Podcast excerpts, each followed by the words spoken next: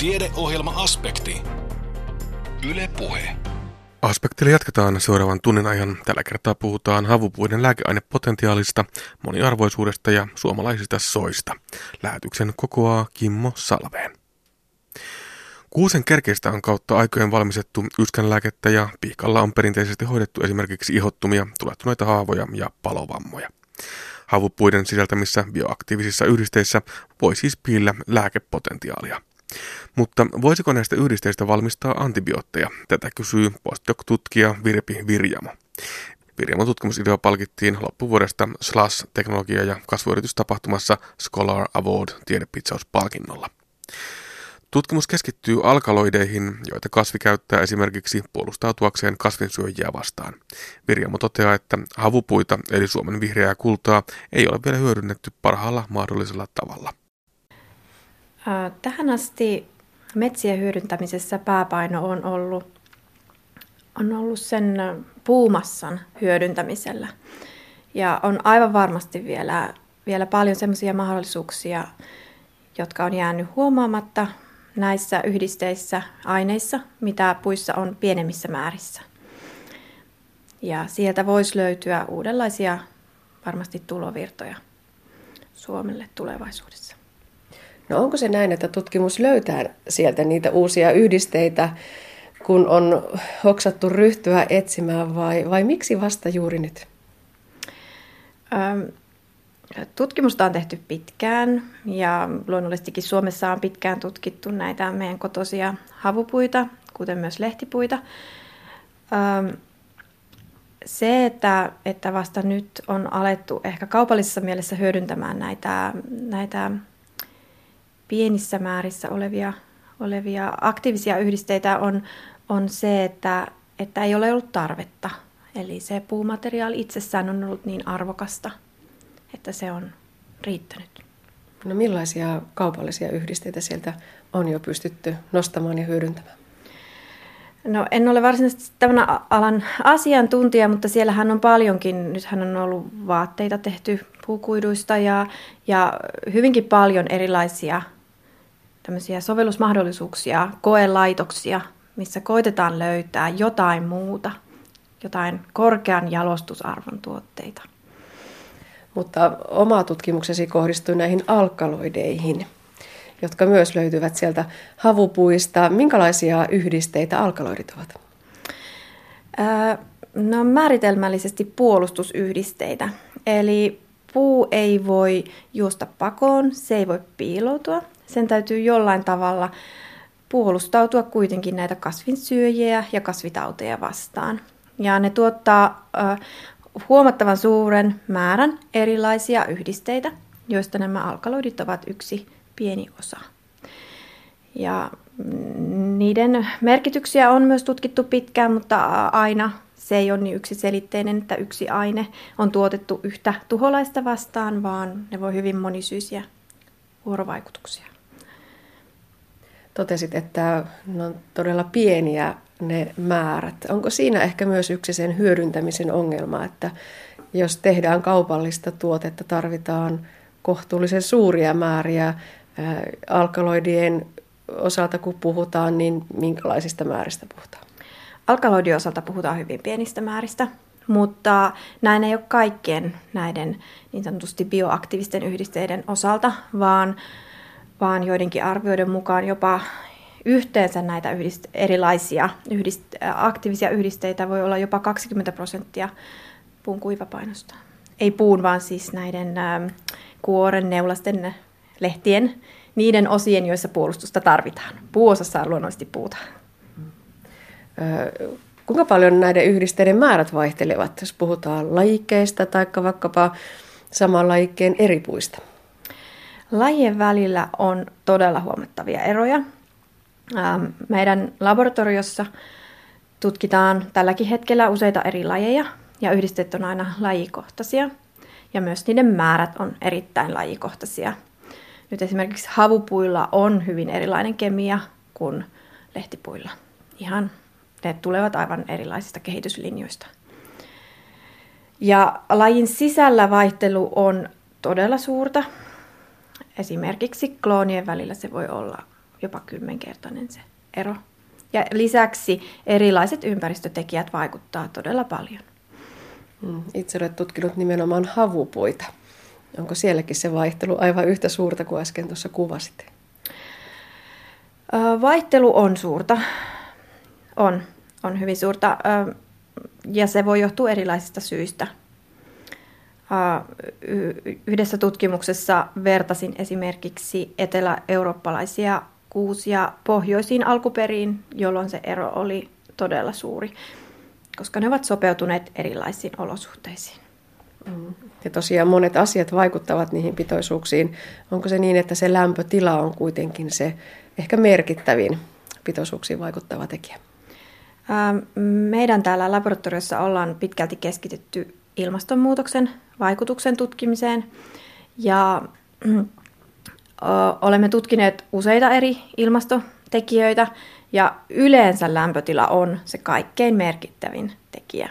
Jopa pieni lämpötilan lisäys vaikuttaa huomattavasti sekä kasvuun että kemiaan. Mm. No mihin suuntaan siinä mennään näiden alkaloidien suhteen? No, äh, väitöskirjatyössäni näytti siltä, että vähän eri suuntaan kuin, kuin mun kemian osalta. Eli, eli yleensä lämpötilan noustessa käy niin, että kasvi kasvaa enemmän ja silloin se kuluttaa äh, hiili, hiilivarantonsa äh, siihen kasvuun ja silloin se tuottaa vähemmän muita hiiliyhdisteitä, kuten puolustuskemikaaleja. Ää, tässä tapauksessa kuitenkin näytti siltä, että, että näitä alkaloideja tehtiin enemmän lämpötilan noustessa, mikä liittyy enemmän sitten siihen, miten kasvi hyödyntää typpeä lämpötilan noustessa. Kasvi tuottaa niitä alkaloideja siis siksi, että se pärjäisi muun muassa kasvitauteja, kasvituholaisia vastaan. Miksi me ihmiset olemme niistä niin kovin kiinnostuneita? Melkein kaikilla ihmisen käyttämillä lääkeaineilla, terveysvaikutteisilla aineilla on kasvialkuperä, vaikka ne nykyään onkin synteettisesti tehtyjä. Ei toki kaikilla on myös täysin synteettisiä yhdisteitä, mutta niiden kanssa sitten tullaan erilaisiin ongelmiin. Perinteisesti esimerkiksi pajusta, niin aspiriinihan on luonteva esimerkki. Kasviperäisillä lääkeaineilla on hyvin pitkä historia. Ja se näkyy edelleenkin tämmöisessä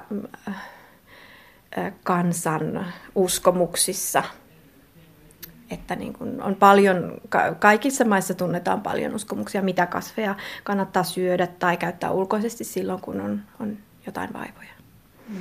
No mitä nyt sitten erityisesti näistä havupuista? Mitä kiinnostavaa niissä on lääketeollisuuden näkökulmasta?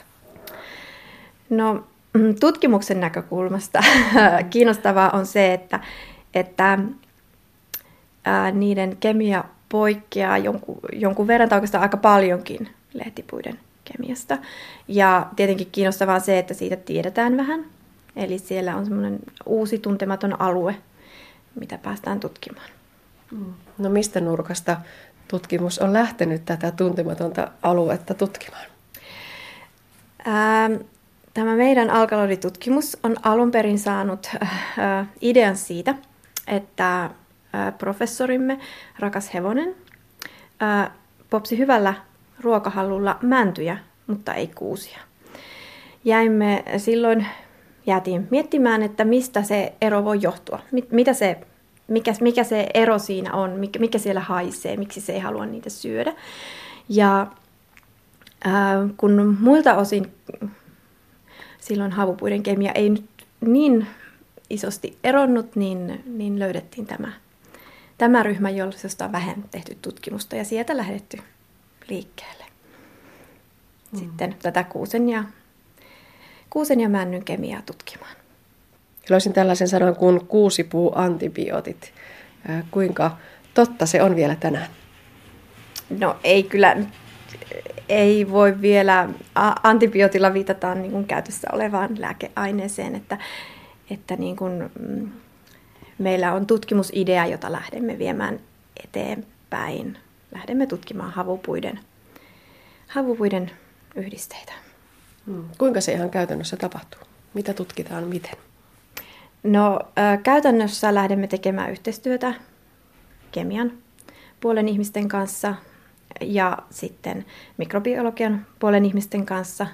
Ja koitamme yhdistää tämän tietämyksen tästä biologisesta puolesta nyt sitten kemialliseen puoleen ja sitten vielä sinne mikrobiologian puoleen.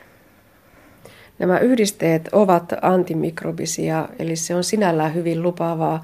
Onko meillä jo olemassa olevaa tietoa tai yhdisteitä tai aineita, jotka ovat hieman pidemmällä tässä kehittelyssä? No, havupuista ylipäätänsä tunnetaan paljonkin antimikrobisia aineita. Ja havupuistahan on, on esimerkiksi pihkastahan on kehitetty ihan, ihan lääkinnällisiä tuotteita. Ää, siellä on, on erilaisia terpeenejä, jotka tiedetään hyvin, hyvinkin vaikuttaviksi aineiksi ja samaten fenoliyhdisteitä, jotka on varsin merkittäviä. Ää, mutta, tota, mutta siellä on vielä tämä potentiaali, mitä ei ole tähän asti tutkittu. Yliopistolla tehdään pääasiassa perustutkimusta ja meille perustutkimuksen parissa työskenteleville niin se varsinainen tuote tai myytävä asia niin hirveän harvoin on tavoite. Että, että niin kun tutkijan näkökulmasta kiinnostavaahan on se, että siis minun mielestä kiinnostavaa on luonnollisesti sekin, että miksi puut näitä tuottavat. Ne tuottavat sitä jotain varten. Eli, eli niin kuin ihan puhdas akateeminen innostus on tässä niin kuin innoittajana, mutta, mutta samaan aikaan niin totta kai se on tärkeää, että me tehdään sellaista tutkimusta, jolla voi olla myös yhteiskunnallisesti kuin positiivista merkitystä. Virpi Virjamo, täällä työhuoneesi seinällä on aika vaikuttavan näköinen äh, tuollainen, tuota, onko tuo nyt palkinto vai, vai huomionosoitus? Ehkä se palkinto on äh, Slussista viime vuoden puolelta. Äh, voitit siellä apurahan, joka sysää tätä tutkimusta eteenpäin. Miten merkittävä äh, juttu tämä on? No, kaikki rahoitus on merkitsevää. Pienet ja isot, isot rahasummat aina vie omalta osaltaan tutkimusta eteenpäin. Tämä kyseinen palkinto oli, oli hyvin jännittävä ja mieluinen monessakin mielessä. Tämä hakumenettely oli täysin erilainen kuin normaaleissa akateemisissa haussa. Palkintosumma on varsin huomattava ja sen lisäksi vielä siihen liittyy tämmöistä julkista esiintymistä aika paljon, mikä on tutkijoille hieman ehkä pelottavaa ja, ja vierastakin. Eli tämä oli hyvin tämmöinen ää, erityislaatuinen tilaisuus ja, ja ennen kaikkea tämä julkisuus, mikä siihen on liittynyt, on ollut hyvin uutta ja erikoista. No ajatteletko, että yksi tutkimuksen tulos voi olla myös se, että havahdumme huomaamaan, miten mahtava potentiaali meillä tässä ihan lähellämme kasvaa? No itse ajattelen sillä tavalla, että, että aivan liian vähän on ajateltu sitä, millaisia mahdollisuuksia myös näissä meidän kotosissa lajeissamme on. Itse kun muistan, että kouluikäisenä opetettiin, että kaikki uudet yhdisteet ja aineet ja lääkkeet, ne tulee sademetsistä ne on trooppisia ja eksoottisia harvinaisia. että siinä mielessä tämä niin kuin kotosten puulajien tutkimus on ollut hyvin valasevaa ja mielenkiintoista. No, aivan yhtä mielenkiintoisia nämä meidän omat lajimme kuin eksoottisetkin lajit. Näin totesi postdoc-tutkija Virpi Virjamo Itä-Suomen yliopistosta. Toimittajana oli Anne Heikkinen. Filosofia kahvilassa Kuopiossa kevätkauden ensimmäisenä vieraana oli Itä-Suomen yliopiston yleisen historian professori Jukka Korpela, joka pohti omassa alustuksessaan moniarvoisuuden itärajan paikkaa. Yksilöllinen moniarvoisuus on meidän arvomme, mutta onko se absoluuttinen ja kaikkia käsittävä arvo? Tätä pohdittiin aspektissa jo viikko sitten ja nyt tämä pohdinta jatkuu. Miten läntinen ja itäinen kehitys jatkui ja kuinka nämä maailmat erkanivat toisistaan? Annetaan Jukka Korpelan jatkaa. Länsi-Euroopassa oli sinänsäkin niin kuin syntynyt tämä länsi-eurooppalaisen yhteiskunnan kehittyminen oli myöskin johtanut siis siihen, että, että tota, alua, alkaa syntyä tämmöisiä alueellisia kuningaskuntia, kun idässä taas ollaan niin kuin klaanien vallassa.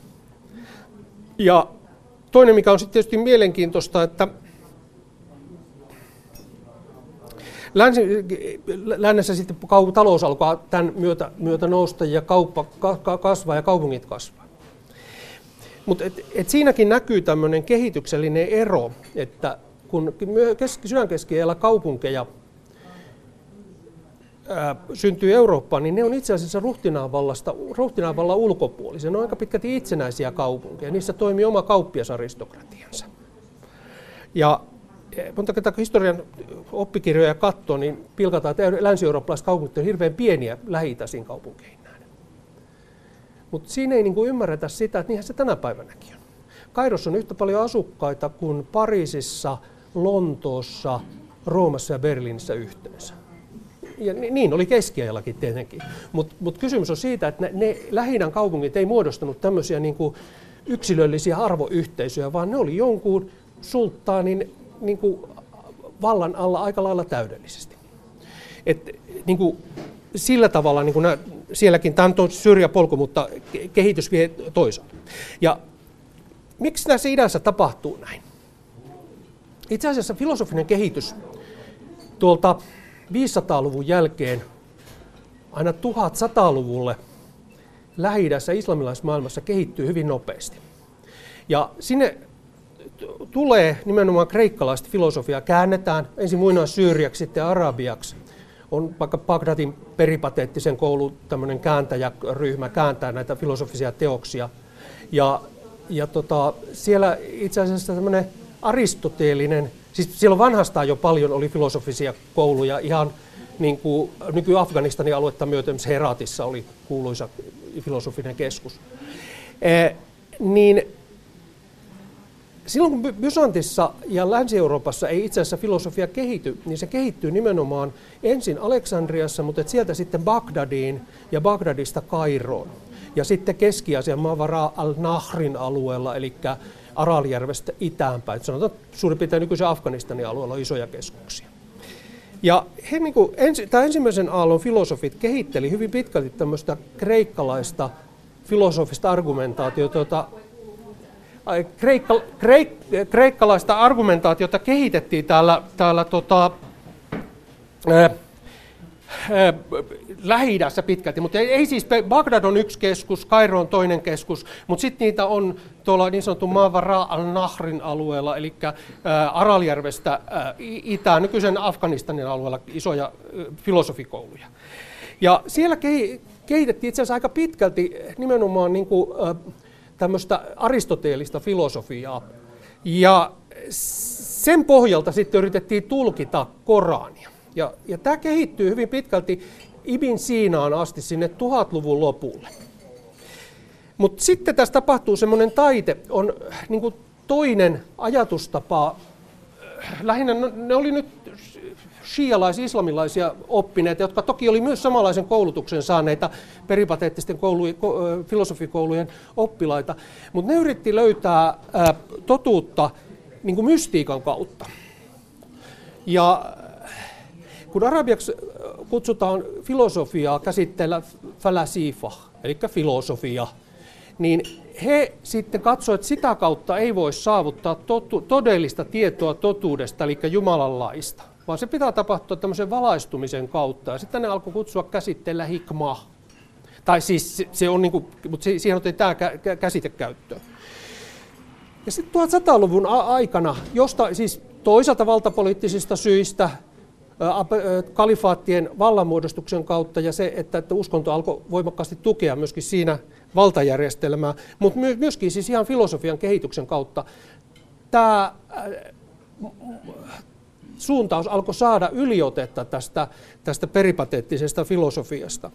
Ja kuuluisin on semmoisen Bagdadin äh, madrasan sharia-opettajan äh, Muhammad al-Hasalin äh, teos filosofian kritiikki, Tahafut al-Falasifa, jossa hän niin asettaa kyseenalaiseksi näiden, näiden tota, peripateetikkojen ja rationalistien argumentaation ja katsoo, että sitä kautta ei saavuteta niin kuin, totuutta. Totuutta nämä etti, tietysti ne länsimaisetkin filosofit muuten valitsi sen totuuden etsimisen vasta-argumenttien rationalismin kautta. Jostain syystä se lähtee kulkemaan äh, islamilaisella alueella tähän suuntaan, että niin siitä luovutaan Ja sitten jo 1100-luvun loppupuolella alkaa muodostua semmoinen niin sanottu illuminationismiksi kutsuttu, kutsuttu filosofinen muoto, joka korostaa nimenomaan mystiikkaa. Semmoisia kuin hahmo kuin Surahvardi, joka, joka sitten muodostaa lähtökohdan tällaiselle illuminationismille. Ja pikkuhiljaa se jyrää itse asiassa kokonaan sen ajattelumaailmassa pois sen rationalistisen aristoteellisen filosofian, joka marginalisoituu siellä.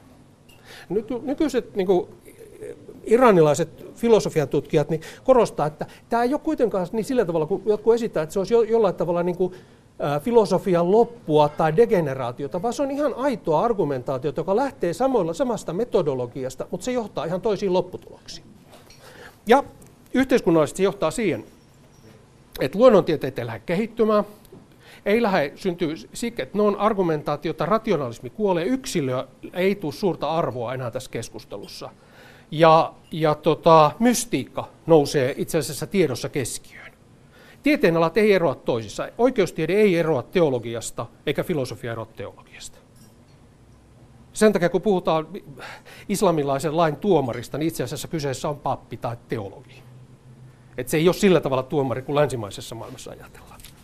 Tämä niin kuin, ö, lyhyt, lyhyesti ajatellen näin. Mutta sitten itäisessä kristikunnassa itse asiassa käydään tämä sama keskustelu. Keskustelu ja, ja siellä, siellä syntyy niin sanottu hesykasmi, joka korostaa myös mystiikkaa. Ja aristoteellinen rationalismi marginalisoituu. Näin myöskään niin siellä alueella, missä ortodoksisen kirkon maailma, niin ei eroa tieteet toisistaan, eikä niin kuin tämmöinen yksilöllinen käsite oikeudesta ja ihmisen asemasta oikeudessa ja ihmisen itsenäisestä arvosta, niin ei, ei toteudu.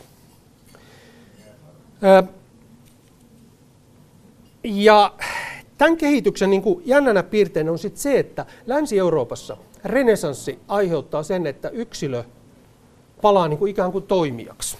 Se on niin kuin tiedollisen kehityksen tulos. Siinä samassa syntyy yksilöllinen ruhtinaavalta. Eli suvereeni kuninkaat ottaa täydellisen vallan tietyllä alueella. Ne hajottaa siellä lopulliset klaanirakenteet ja rakentaa niin kuin yksilöiden, valla, yksilöiden varaa sen oman absoluuttisen valtansa. Ja tässä on se hauska piirre, että sen jälkeen ne yhdenmukaistaa sen alueensa kulttuurin. Syntyy kansalliskielet, syntyy yksi kirkko, orjuus loppuu Pohjois-Euroopasta, koska kuningas ei voi sietää sitä, että on jollain magnaatilla jotakin henkilöitä, jotka ovat suoraan hänen vallansa alla. Se on niin orjuuden loppumisen yksi keskeinen selittävä tekijä Länsi-Euroopassa. Lähi näin ei käy, eikä Itä-Euroopassa, vaan klaanien valta jatkuu. Sen takia esimerkiksi Syyriassa on niin se demokratia on aika, aika hassu ajatus tuo Syyrian kansa, jolle, joka rupeisi käyttämään valtaa, koska ei, ei siellä ole yksilöllisiä ihmisiä. Siellä on hirveä määrä erilaisia pienkulttuureita, mutta ne pienkulttuurit sisällään on täysin yksiarvoisia. E, klaani, klaanissa on klaanin johtajan arvot ja kaikki noudattaa niitä ja se on yhteisöllinen kokonaisuus. Se on, jos se on vaikka tämmöinen kyläyhteisö tai umma, slaavilaisella alueella mir, jossa kaikki on niin kuin sen y- yhteisön auktoriteetin alaisena. Jokainen yksilö on alistettu sille. Ja jos jollekin tämmöiselle jengille antaa sen vallan, niin ei, ei se tarkoita, sit, siis käytännössähän se on aina käynyt niin, että yksi hallitsee näitä klaanipäälliköitä.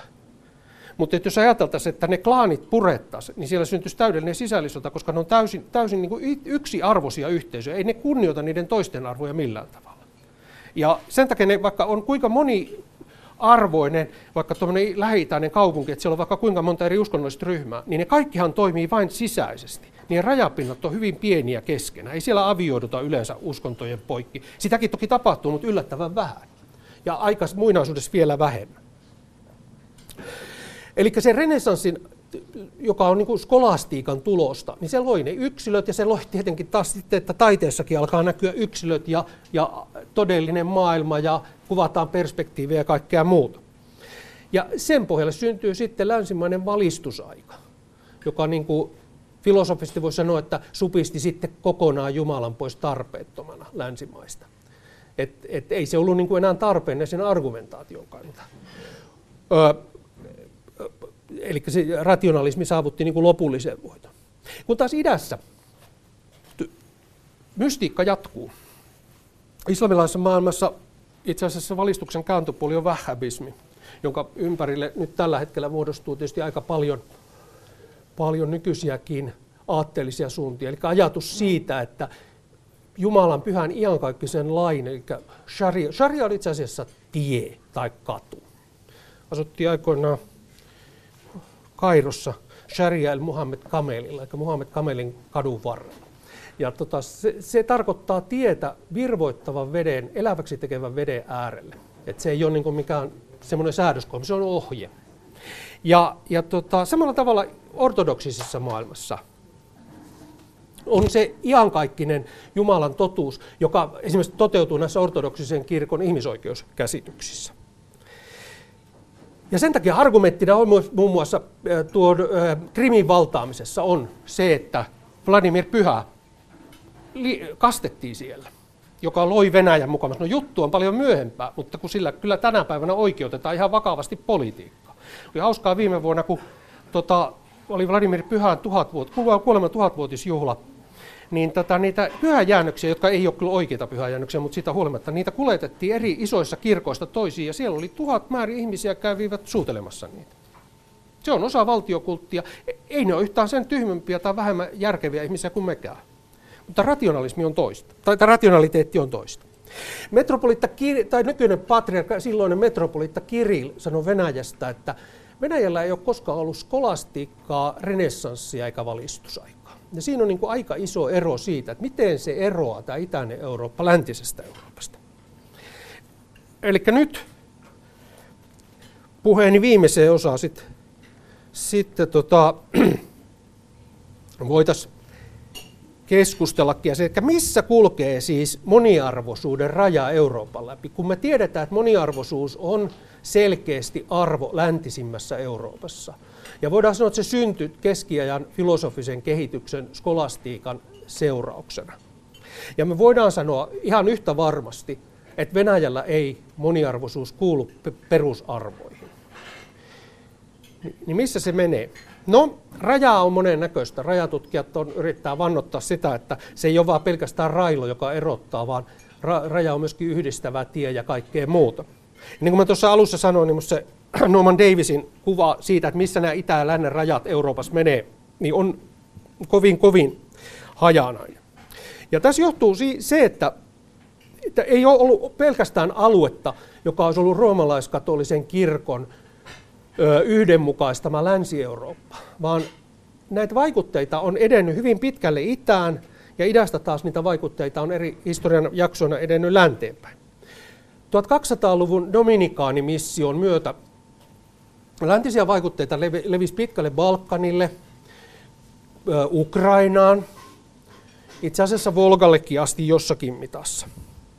Ja aivan niin kuin aktiivisesti niin kun koulukirjoissa puhutaan idän ja lännen kirkkojen erosta vuonna 1054 ja sitten että se hajosi siitä, no se on täyttä puppua, niin ei tapahtunut, vaan kysymys oli siitä, että silloin tuhatluvulla alkoi pikkuhiljaa muodostua läntiseen Eurooppaan yhtenäisen kirkon ja aatteellisen kontrollialuetta. Itään sitä ei muodostu koskaan, koska se pysyy vain pelkästään paikallisten kirkkojen hyvin epämääräisten oppien alueena.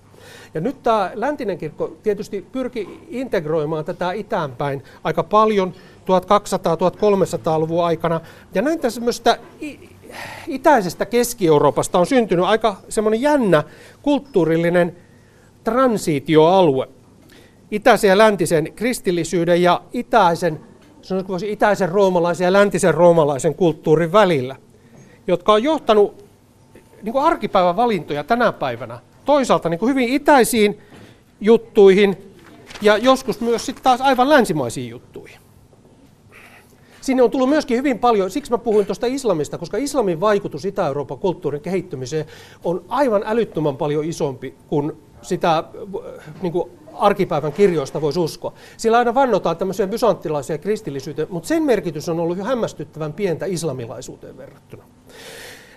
Palaan siihen kohti ihan pikkusen. No, mutta joka tapauksessa Itä-Eurooppaan on tullut paljon tätä yhteisöllisiä vaikutteita lähi-itäisestä maailmasta, Byzantin välityksellä ja suoraan islamista. Toisaalta siellä on niin kuin ihan aitoja läntisiä rakenteita, niin kuin esimerkiksi Krakova yliopisto, joka on vanha yliopisto. Siis yliopistolaitos kuuluu vain Länsi-Eurooppaan. Et siinä mitassa se oli nimenomaan skolastiikan tulos. Se sitten, että meillä on nyt virkamieskorkeakouluja ympäriinsä, niin se on sitten toinen juttu ja myöhäisempää historiaa. Mutta se vanha eh, niin kuin keskiaikainen yliopistolaitos, niin se toteutui toteutui Länsi-Euroopassa, ne oli itsenäisiä filosofikokoelmia. Niin Kun taas idässä kaikki madrasat ja hovikorkeakoulut ja muut, ne oli, tai Bar al-Hikma, Bait al-Hikma, Bar al-Hikma Bagdadissa, ne oli hirveän korkeatasoisia, mutta ne oli niin kuin vallan kontrollin sisäpuolella. Yliopistot ei ollut. Nykyisin ties minkä kontrollissa ne on. No, joka tapauksessa. Krakova yliopisto on siis aito, aito tota, länsimainen ilmentymä. Samoin joku Puolan renesanssikulttuuri. Mutta sitten on hyvin paljon itäisiä piirteitä, kuten esimerkiksi tämmöinen paikallislordien tai paanien in, ää, hyvin voimakas asema kulttuurissa. Länsi-Euroopassa yleensä kaikki aateliset on ollut enemmän tai vähemmän siitä vallasta riippuvaisia, mutta idässä, ne on, idässä niin nämä on säilyttänyt oman asemansa. Se nyt on yksi esimerkki. Tällä on mahdollisesti ollut vaikutuksia sitten se, että paikallisvaltian asema ja paikallisvaltian auktoriteetti on ollut niin voimakas. Samoin pitkään jatkunut maaorjuus ja kaikki tämmöinen on tietysti muuttanut sitä yhteiskunnan rakennetta niin, että, että tota, mm, sanotaan vaikka varmaan moniarvoisuus Puolasta, Unkarissa ja, Unkarissa ja Ukrainassa on aivan toista kuin Englannissa. Islamilaisen kulttuurin vaikutus Volgalla on nimenomaan oli aivan älyttömän isoa jo 800-900-luvulla. Ja sen, silloin on ollut aivan uskomattoman iso vaikutus Moskovan syntyy, Moskovan kulttuuri syntyy, mikä on se nykyinen venäläisyys. Lakikäsitys jos myös aika pitkälti tulee sieltä. Ja se, se ei ollut mikään kauhean takapajuinen kulttuuri, niin kuin nykyiset venäläiset oppineet ja ortodoksen kirkko yrittää väittää, vaan, vaan niillä oli hyvin läheiset yhteydet Keski-Aasian filosofisiin keskuksiin, Kaukasukselle, jos on Bahman Jar, joka oli Ibn Siinan tärkeimpiä oppilaita, nimenomaan täällä peripattisessa puolella, niin oli, oli tota, myöskin Volgalla vaikutti. Siellä luotiin, siellä on omia madrasoja ja, ja itse asiassa oppinutta kirjallisuutta keskieltä. Yhteyksiä länsi-eurooppalaisiin oppineisiin yliopistoihin ei tunneta. Novgorodista tunnetaan joitakin, mutta Novgorod ei ole osa Venäjää sillä tavalla. Ja sillä tavalla, kun venäläiset kutsuu itseänsä niin kuin kolmanneksi tieksi eurasianismin nimessä, että he on niin kuin idän ja lännen välillä itse asiassa maailman keskus, joka on se vaihtoehto kristillisen maailman sisällä moniarvoisuuden degeneraation ja oikeiden elämänarvojen välillä.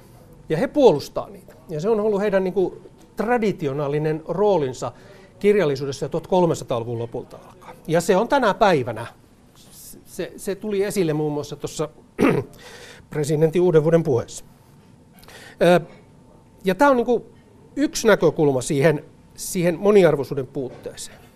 Eli moniarvoisuuden kiistäminen kristillisen kulttuurin piirissä. No, mutta sillä tavalla voisi tietysti miettiä näistä, näitä meidän arvoja, että kun me sanotaan, että se yksilö ja yksilön mielipiteet on koko maailman perusta. Siitähän meidän perustuslaki esimerkiksi lähtee yksilön oikeuksista.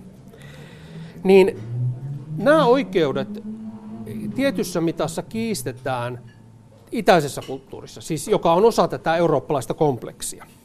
Ja sen takia nämä Kairon julistukset ja Venäjän ortodoksen kirkon käsitys ihmisoikeuksista on mielenkiintoisia.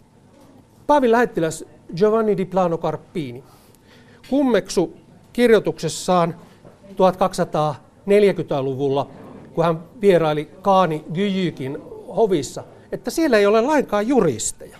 Kun hän oli tottunut, että Paavin hovissa on paljon juristeja. Ja ei niitä sillä tarvittu, koska Kaanin tehtävä oli tuntea lakia ja suoda se, suoda se näille alamaisilleen omasta arvostaan. Taata kansalaisten turva, tai alamaisten turva, rauha ja hyvinvointi. Eikä häntä, häntä tarvittu ohjata. Ei tarvinnut olla jotain juristia, joka ohjaisi, että nyt olet väärässä. Mutta samaa voidaan tietysti tänä päivänä ihmetellä Yhdysvalloissa on paljon noita juristeja, mutta Venäjällä niitä ei ole siinä samassa mitassa. Tai nekin on itse asiassa hallinto-oikeustieteilijöitä, jotka, jotka tuomitsevat hallinnollisia rangaistuksia. Silloin voidaan kysyä, että missä se raja nyt oikeasti kulkee ja vastata, että ei sitä nyt oikeasti tässäkään voi sanoa. Keskiaikainen Novgorod, jota me mietitään Venäjäksi, se oli kuitenkin itse asiassa itämerellinen kauppakaupunki, jota sitten Puola piti vielä kruununmaana 1500-luvun lopulla. Tänä päivänä, ja Puola itsessään oli renessanssi, yksilöllisen renessanssikulttuurin keskus. Tänä päivänä kuitenkin Puolassa, Unkarissa, Romaniassa on hyvin voimakas, sanotaan, poliittisia oikeuksia, demokratiaa ja moniarvoisuutta vastustava kansalaismielipide. Sillä tavalla se kertoo siitä, että nämä alueet on ollut kuitenkin itäisen vaikutuksen alaisena aika paljon. Ukrainasta ei tässä vaiheessa tarvitse puhuakaan, koska se on täydellinen klaanivaltio nykyisellä, että ei sillä sinänsä ole, niin kuin, niin kuin voisi ajatella, että se, siellä on muutos ollut iso. Ja koska rajat on muutelleet ja valtasuhteet on muutelleet, se kuuluu aikoinaan osaksi Puolan kansanyhteisöä, se oli pitkä osa Venäjä. Turkki ja Venäjä on koko ajan ollut tämmöisessä keskustelussa, että on kansalaisia, jotka kertoo, että se pitää kummatkin kehittyä demokratiaksi. Se voidaan käydä haastattelemassa Islam, eh, Istanbulissa oppineita ja, ja, ja toimittajia, jotka on sitä mieltä, että täällä pitää niin kuin demokratia toteutua, tämä huijausta. Siitä huolimatta eh, Recep Tayyip Erdoğania kannattaa hirvittävän suuri osa ihmisistä. Hän on aidosti suosittu. Ja samaa mä totesin tuossa jo Venäjältä, että, että ei, ei, ne on suuria maita ja niissä on monia ei, ei kannata yhden fraktion perässä juosta. Jos ajatellaan Suomea, niin Suomi on aika mielenkiintoinen tässä rajapinnassa. Meillä korostetaan myös yhteisöllisyyttä aika usein. Jos verrataan vaikka britti-englantilaisten keskustelua. Englantilaiset kuitenkin mielellään ajattelee, että englantia voidaan kirjoittaa oikein juuri niin kuin kukin haluaa. Että on ihan turha käydä neuvomassa jotakin, että kirjoitetaanko East isolla vai pienellä. Että varmasti menee väärin, koska se juuri päätti, että se kirjoitetaan toisin. Eikä ne siitä pysty luopumaankaan. Ja miksi pitäisikään luopua, ei se nyt niin kauhean tärkeää, miten kirjoittaa. Se yksilöllisyys ja yksilön arvot menee hirveän pitkälle. Meillä taas niin kuin on kuitenkin joku ajatus siitä, että, että yhteisö on semmoinen, jonka arvoja kunnioitetaan paljon enemmän ja mielellään vältetään sanomasta kriittisiä mielipiteitä. Ja jos sanotaan kriittisiä mielipiteitä, niin niistä saatetaan jopa loukkaantua tai sitten saatetaan pelätä niiden omien mielipiteiden sanomista. Brittiläisessä Hard Talkissa en ole koskaan huomannut, että kuka kauheasti niin pelkää omien mielipiteitä. Se on enemmän sivistymätöntä loukkaantua toisten mielipiteistä. Silti suomalainen yhteisöllisyys ei ole mitään semmoista kuin venäläinen yhteisöllisyys, jossa se niin kuin auktoriteetin ja vanhimman kunnioittaminen on aivan, aivan toista luokkaa. Mutta sitten taas voidaan verrata Suomea ja Ruotsia. Ruotsalaiset on kuitenkin enemmän individuaaleja, suomalaiset on monella tavalla laumasielusia mun mielestä. Tätä asiaa voi niin punnita monesta, monesta puolesta. Näin siis professori Jukka Korpela Filosofia Kahvilassa Kuopiossa. Alustus kokonaisuudessaan Aspektin nettisivuilla kantti.net kautta aspekti. Niin sanotut ICE-numerot, eli In Case of Emergency, nousevat etenkin somessa aina silloin tällöin esiin ja ihmisiä kannustetaan tallentamaan puhelimisen numeroita, joiden kautta pelastusviranomainen tai lääkäri voi olla yhteydessä omaisiin ja saada esimerkiksi lääkitykseen liittyviä tietoja. Tässä avuksi on myös lompakkoon laitettava lääkekortti, josta kertoo seuraavassa provisori Jouni Ahonen. Lääkekortti on kortti johonka, tai listaus, johon asiakas potilas kirjoittaa, mitä lääkkeitä on käytössä. Ja tällainen kortti voi olla paperiversio, ruutupaperille raapustettu, tai se voi olla dosetin takakannessa oleva valmis lääkekortti, tai sitten tämmöisen oman käyttämänsä lääkelistauksen voi käydä sitten tekemässä täällä internetissä sivustolla www.laakekortti.fi. Tämä laakekortti.fi on tämmöinen lääketietokeskuksen ja Vaasan keskussairaalan yhdessä toteuttama tämmöinen elektroninen kortti, joka, joka helpottaa sitten tämmöisen oman lääkityksen, käytetyn lääkityksen ylläpitoa. Ja mitä tämmöiseen lääkekorttiin tulisi sitten asiakkaan kirjoittaa, niin luonnollisesti siellä tulee olla omat henkilötiedot, eli nimi, sukunimi, syntymäaika ja sitten käyttämiensä lääkkeiden nimet.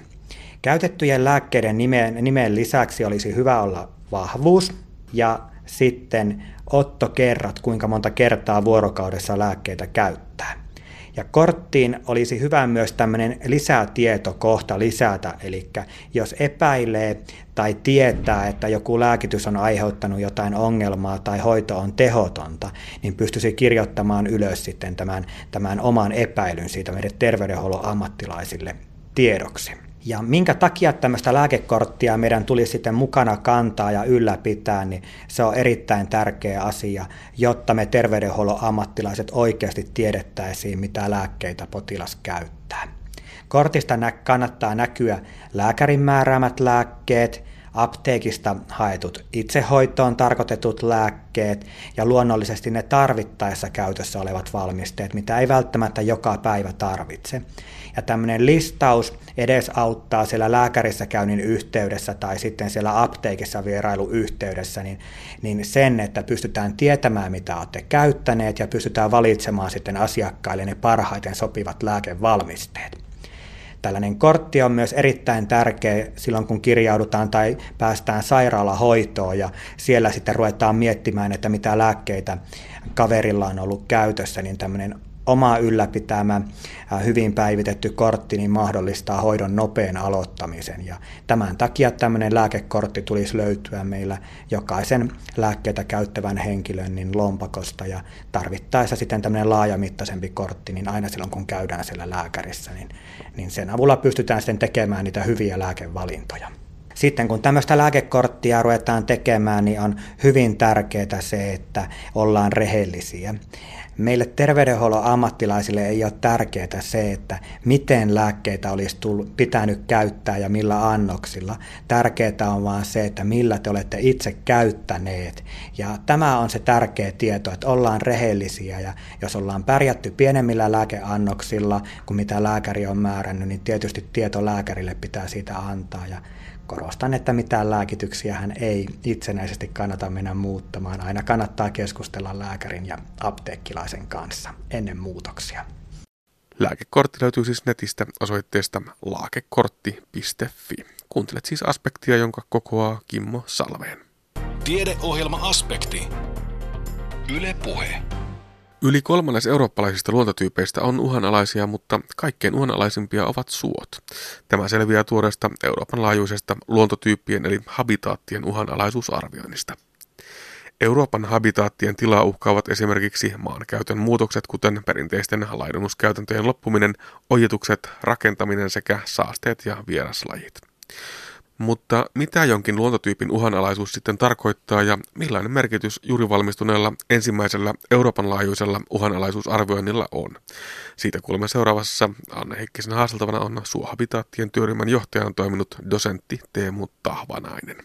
Niin, minkä takia Euroopan laajuista arviointia tehdään? Mehän tehdään myös tuota, valtakunnallisia arviointia. Tällä hetkellä on Suomessa Suomen luontotyyppien uhanalaisuus arviointi käynnissä ja ihan sama kysymys siihen, että minkä takia valtakunnallisia tehdään. Että eh, ehkä nyt Euro, Euroopan laajuisesti niin ollaan kumminkin jossain määrin luonnollisemmassa mittakaavassa, että valtakuntia rajoja sentään ylitetään. Puhutaan uhanalaisuusarvioinnista. Mitä se uhanalaisuus tässä yhteydessä oikein tarkoittaa? Se on hyvä kysymys ja aivan keskeisimpiä keskeisimpiä niin kuin mietittäviä ja ymmärrettäviä asioita. Eli tätä voisi verrata lajien uhanalaisuusarviointiin. Eli lajien, lajien kohdallahan tämä on kohtalaisen ö, yksiselitteinen, eli puhutaan lajin sukupuutosta tai sitten häviämisestä kokonaan joltakin alueelta. Mutta sitten luontotyyppien tai, tai, tai laajemmin ekosysteemien kohdalla aivan tämmöistä vastaavaa ikään kuin kiinnekohtaa arvioinnille ei, ei ole olemassa. Eli kyse ei ole siitä, että jotkut alueet häviää, häviäisivät maanpinnalta kokonaan, vaan kyse on muutoksesta, eli, eli siitä, että nämä luontotyypit muuttuvat niin voimakkaasti, että niitä ei enää voida laskea tähän tiettyyn luontotyyppiin kuuluvaksi. Edelleen puhutaan luontotyypeistä ja habitaateista. Voiko niiden välillä että yhtäläisyysmerkit? No voi, laitetaan vaan, niin päästään eteenpäin. Eli tässä on tällaisia, tällaisia luokittelu- ja terminologisia ongelmia niin aivan loputtomasti. Eli, ja nimenomaan tällaisessa Euroopan laajuisessa arvioinnissa, missä, missä erilaisia ikään kuin perinteitä ja tilastointeja sun muita on, on hyvin runsaasti, niin on pakko tehdä tällaisia kompromisseja. Ja suomennetaan nyt habitaatti luontotyypiksi, niin päästään eteenpäin. Näin, se käy mainiosti. Anna esimerkki suomalaisista luontotyypeistä. Öö, jaha, tota, suot on mulle tutuimpia, niin otetaan sieltä ja ehkä siellä aapasuot voisi olla tällainen hyvä esimerkki. Eli aapa-sana on sellainen, joka on vähän niin kuin sauna sana niin levinnyt maailmalle suomen kielestä ja aapamor saksaksi ja ruotsalaisetkin käyttää aapa-sanaa ja englanninkielisessäkin teksteissä sitä löytyy. Mutta sitten kuinka se ymmärretään, niin, niin, niin se, se vaihtelee kovasti. Eli meillä, meillä ajatellaan, että aapasuo on tällainen suokokonaisuus, johon kuuluu kaikki, kaikki sen reunaosat ja erilaiset reunarämeet sun muut. Ja, ja sitten oikeastaan kaikkialla muualla tämä aapa ymmärretään vaan tämän niin kuin keskeisen, hyvin märään suotyypin osalta. Ja tällä on aika iso merkitys sitten taas, kun lähdetään vaikka pinta-aloja määrittelemään. Miltä se aapasuo näyttää? No aapasuo näyttää siltä, siellä ensinnäkin täytyy yleensä kävellä niin sellaisia jänteitä pitkin, mätäspintaisia jänteitä pitkiä, jotka rajaa sitten hyvin märkiä, märkiä rimpiä. Ja, ja märältä, vihreältä se näyttää yleensä, yleensä siinä näkymässä. Onko siellä paljon puita vai onko se nimenomaan sellainen puuton suo? No, olipa asuva kysymys jälleen, että tota, tämä puustosuus ylipäätään niin tässä arvi, arvioinnissa on erityisen merkityksellinen, koska ja vastataan aapasoihin nopeasti, että no, verraten puuttomiahan ne on. Mutta että onko, onko soilla ylipäätään pu, puustoa vai ei, niin, niin se on tämmöinen merkityksellinen luokittelukysymys. Ja tässä Euroopan laajuisessa arvioinnissa käytetyssä luokittelussa suot ovat avoimia, puuttomia ympäristöjä. Kun taas Suomessa, niin voi sanoa, että yli puolet meidän soista alun perinkin niin, niin, niin on puustosia habitaatteja, jotka kaikilla muualla oikeastaan lasketaan metsiin. Eli suomalainen luokittelu ei täysin vastaa sitä, miten muualla maailmassa, muualla Euroopassakaan luokitellaan näitä metsätyyppejä. Millainen merkitys sillä on nimenomaan näiden soiden kohdalta? No soiden kohdalla voisi oikeastaan ottaa esille sen, että ää, nythän tässä projektissa, kun on kerätty tietyillä ää, suotyypeillä, joista oli siis määritelmät tehty tässä projekteissa, projektissa, ää, niin, niin on kerätty näille samoille, samoille suotyyppikuvauksille niin tietoa ympäri Eurooppaa. Ja nyt näille, eli tämän Euroopan uha-alaisuusarviointiprojektin mukaiselle suon määritelmälle, niin Suomesta kertyi kokonaispinta-alaksi 1,8 miljoonaa hehtaaria säilyneitä suohabitaatteja. Ja tämä luku kannattaisi muistaa, eli vähän vajaa 2 miljoonaa hehtaaria suohabitaatteja meillä Suomessa on. Sivumenne voi mainita, että Ruotsissa kaksi kertaa enemmän, koska meillä hyvin usein niin esiintyy julkisuudessa nämä soiden pinta-alat ja esimerkiksi se, että kuinka vähän soita käytetään turpeenottoon.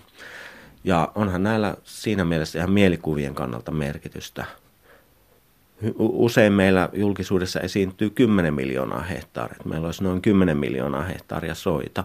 Mutta kaikkien muiden maiden luokitusten mukaan niin yli puolet tästä on ensinnäkin metsiä. Ja tämä selittää tämmöistä tilastoharhaa osaltaan. No niin, tästä nyt pääsee vähän kiinni siitä luokitteluhankaluudesta. Mm. Sä olet Teemu Tahvanainen toiminut näiden suohapitaattien työryhmän puheenjohtajana. Minkälainen työsarka se on ollut? No oikein mielenkiintoinen, hyvin haastava välillä juuri tämmöisten kaikenlaisten luokitteluongelmien suhteen ja, ja toisaalta ihan sen aineiston osalta, niin, niin siinä on paljon saanut tehdä kaikenlaista tulkintaa, mutta, mutta oikein miellyttävä tehtävä myös. Eli meitä oli tässä 35-40 henkeä tämmöisessä koordinaatioryhmässä, jossa oli, oli työryhmien johtajia ja, ja projektin vetäjiä ja melkeinpä oli näin, että aina kun pyöreän pöydän ääressä istuttiin, niin kaikki osallistujat oli eri maista ympäri Eurooppaa ja oikein miellyttävää seuraa. Tämän arvioinnin mukaan niin yli kolmannes maaympäristöjen habitaateista on uhanalaisimpia, mutta kaikkein uhanalaisimpia ovat suot. Miksi on näin? Oikeastaan aika vaikea kysymys, vaikka tätä on tullut paljon, paljon pohdittua. Onhan meillä, kun tässä täytyisi ajatella muitakin habitaattityyppejä, mikä todella on se ero soiden ja muiden ympäristöjen välillä. Ehkä näistä uhkatekijöistä, jos lähtee liikkeelle, niin ne on soihin liittyen ylivoimasti selvin uhkatekijä erilaiset maankäyttömuodot ja hydrologian muutokset, ojitukset. Että tässä on historiallisia sattumuksia tietysti esimerkiksi nyt suomalainen metsäojituksen historia, joka juuri sattuu tähän arvioinnissa tarkastelulle viimeisen 50 vuoden aikajaksolle. Hmm. Se on meille hyvin tuttua, että Suomessa soita on ojitettu metsänkasvatuksen tieltä. Onko sama tilanne muualla Euroopassa? No tämä oli oikeastaan jonkinmoinen yllätys itsellenikin, että kyllä muuallakin Euroopassa niin on hyvinkin saman tasoista niin muutosta soiden pinta-aloissa ja laadussa tapahtunut sen noin viimeisen 50 vuoden aikana, vaikka meillä ehkä Suomessa tämä metsäojitus metsän kasvatus soilla niin on aivan omanlainen historiansa. Muualla vastaavaa ei oikeastaan Euroopassa ole tehty, mutta sitten muista syistä pelloraivaukseen liittyen erinäisiin kuivatustarpeisiin liittyen, niin toi suohabitaattien väheneminen on ollut ihan samantasoista monissa muissa Euroopan maissa. No nyt me puhuimme äsken sitä yhdestä suohabitaatista. Minkälaisia muita soita meillä on olemassa? Meillä Suomessa on omanlainen soiden luokittelujärjestelmä. Tätä vastausta kuvatkoon, niin se, että äskettäin julkaistu soiden luokitteluopas on nimeltään sata suotyyppiä. Mutta tämä on tietysti luokittelukysymys ja, ja nyt tässä Euroopan laajuisessa tarkastelussa piti tehdä kompromissia monien maiden luokittelukäytäntöjen välillä ja meillä arvioitavana oli 13 suotyyppiä. Ja näistä suotyypeistä meillä esiintyy kymmentä suotyyppiä, eli tässä siis käytännössä Suomen sata suotyyppiä on pitänyt puristaa näihin kymmeneen tyyppiin. Mukana esimerkiksi palsasuot, jotka, jotka ainoana näistä arvioitavista suotyypeistä sijoittu kriittisesti uhanalaiseen kategoriaan ja syynä on ilmastonmuutos ja siitä johtuva näiden palsa-ikirouta kumpujen sulaminen. Mm. Voiko niistä uhkista vielä laajemmin puhua? Ihmisen aikaansaamat muutokset, ilmastonmuutos, mikä muu näitä suohabitaatteja uhkaa? Suohabitaateille tämmöinen oma, oma ikään kuin uhkakategoriansa on ihan luonnollinen sukkessio – Tosin tämäkin aina liittyy oikeastaan, voi sanoa aina jonkinlaisiin ihmisvaikutuksiin, esimerkiksi ilmastonmuutokseen tai sitten typpilaskelmaan, joka, joka keskisemmässä Euroopassa varsinkin vaikuttaa. Eli ihan se itsessään, että tämä kasvillisuus ja suon ekologia siellä reagoi, niin, niin on yleistä, että suot alkaa muuttua ja sukkession myötä ikään kuin luonnollisesti muuttuvat erilaisiksi ja nyt tietysti kun me ollaan luokiteltu tiettyihin habitaattityyppeihin nämä suot, niin jos muutos vie pois tästä, tästä määritellystä tyypistä, niin silloin se on uhka. Vaikka välttämättä niin, niin se ei aina ole huono asia, voi olla ihan luonnollisesta muutoksesta kyse myös. No pitäisikö soita suojella? Joo, tuon kysymyksen voisi ehkä muotoilla, että pitäisikö soita nyt erityisesti suojella näihin tuloksiin mm. Liittyen. Ja se on itse asiassa vaikea kysymys, koska tämä uha-alaisuus on vain niin kuin yksi, yksi puoli asiaa. Jos me ajatellaan vaan, että suojellaan pelkästään niitä kaikkein uha-alaisimpia luontotyyppejä, niin, niin, niin silloin ehkä, ehkä menee päätöksenteko vikaan. Eli tämä on, tämä on yksi ikään kuin tietolähde ja tällä kertaa Euroopan laajuinen katsaus siihen, mikä meidän luontotyyppien tilaa on. Ja sitten on myös muita arvoja, ihan kaikenlaisia muita arvoja, mitkä, mitkä luontoon liittyy. Eli suojelupäätökset, niin ne, niiden pitää perustua kokonaisvaltaisemmin arviointiin ja siihen, että mitä halutaan suojella, eikä ehkä pelkästään uha-alaisuuteen. Uha-alaisuus osoittaa meille ikään kuin sormella sitä, että katsokaa, tuolla on, tuolla on nyt jotain ongelmaa käynnissä ja tietysti suojelumielessä siihen pitää sitten erityistä huomiota kiinnittää. No mutta jos suot ovat niitä kaikkein uhanalaisimpia, niin miten muiden habitaattien kanssa kävi? Muissa habitaattityypeissä niin esimerkiksi meikäläisittäin tärkeissä makeaveden ympäristöissä, järvi- ja jokiympäristöissä noin puolet tai lähes puolet habitaatista oli eurooppalaisesti uha-alaisia. Metsähabitaatissa taas sitten uha-alaisuus jäi noin neljännekseen. Ö, mutta tietysti nämä on kaikki, kaikki suhteessa siihen, siihen arviointimenetelmään. Ja noi uha-alaisuus kriteerien, eri luokkien kriteeriarvot on niin tässä aika korkeita, että pitää habitaattipinta-alaa ihan hävitä, hävitä varsin runsaasti ennen kuin puhutaan uha-alaisesta habitaatista. Metsähabitaattien osalta esimerkiksi niin suomalaisittain niin pinta-alat ei ole erityisemmin vähentynyt. Ja sitten toisaalta taas sitten että habitaattien laatu ennemminkin on heikentynyt. Ja siellä ehkä ei ihan niin, niin yleisesti uha-alaisiin luokkiin päästy, mutta tuolla metsähabitaattien laadussa esimerkiksi ää, lahopuun määrä, puuston ää, ikärakenne ja, ja sen poikkeaminen niin kuin luonnon, luonnonmetsien tilasta niin oli sellaisia yleisiä laatukriteerejä, jotka, jotka tähän vaikutti. No miten toivotte Eemu Tahvanainen, että tätä punaista kirjaa, niin kuin nyt tätä luokittelu, luokittelusta julkaistua kirjaa kutsutaan, niin, niin miten sitä pitäisi käyttää, miten sitä pitäisi hyödyntää? No sen pitäisi johtaa ongelmatilanteiden tunnistamiseen. Kyllä ilman muuta niin sieltä ne tietyt luontotyypit, tiettyjen luontotyyppien ar- arviointi, tulos, niin sen täytyy niin kuin osaltaan osoittaa joitakin ongelmatilanteita, mutta taas sitten on hyvin tärkeää niin kuin tunnistaa se, että, että tämä on vaan yksi arviointi yhdellä menetelmällä ja, ja, ja aina, täytyy sanoa, että osittain puutteellisella aineistolla tehty. Eli missään tapauksessa ei saa niin kuin, tuudittautua sitten ää, ei-uha-alaisten luontotyyppien kannalta noin vaan. Ää, eli meillä on siis mahdollisesti niin uhkia luontotyypeille, joita ei ole tunnistettu Eli tässä arvioinnissa on, on erilaisia kriteereitä, joista ehkä yleisimmin päästiin käyttämään ihan pinta-alakriteeriä. Eli kuinka paljon on pinta-alaa olemassa ja kuinka se on viimeisten vuosikymmenten aikana muuttunut. Eli yle, yleisin uha-alaisuuden kriteeri oli, oli siis tämä, eli kuinka paljon luontotyypin pinta-ala on viime vuosikymmeninä ö, vähentynyt hyvin vähän näistä arvo- tai hyvin harvoin näissä arvioinnissa päästiin arvioimaan ikään kuin ö, kvantitatiivisen kriteerein tutkimukseen perustuen ö, esimerkiksi sitten näitä habitaattien laadun muutoksia. Että yllättävänkin harvoin niin luotettavaa tutkimustietoa juuri tietystä habitaattityypeistä löytyy.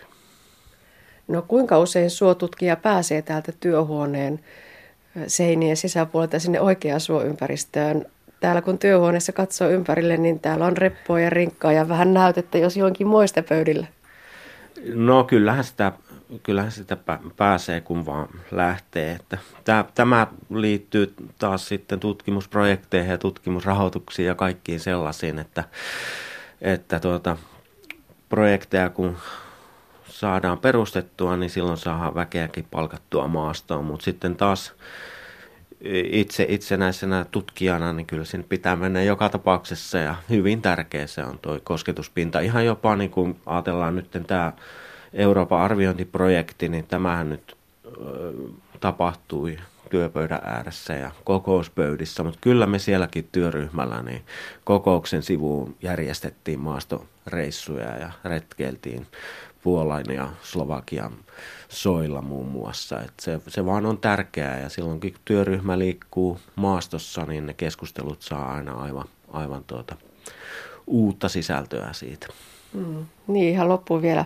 Voiko tämä työryhmän työ kantaa hedelmää tosiaan myös muuten kuin nyt tämän uhanalaisuusarvioinnin puitteissa, että yhteydet on olemassa ja varmaan se tieteellinen ö, yhteys säilyy? Joo, kyllä ilman muuta yhteydenpito säilyy ja tutkimusprojekteja tässä varmaan vielä poikii tämänkin porukan toimesta. Näin kertoi dosentti Teemu Tahvanainen. Ja näin päättyy tämänkertainen aspekti. Lisää aiheistamme netissä osoitteessa kantti.net kautta aspekti sekä Yle Areenassa.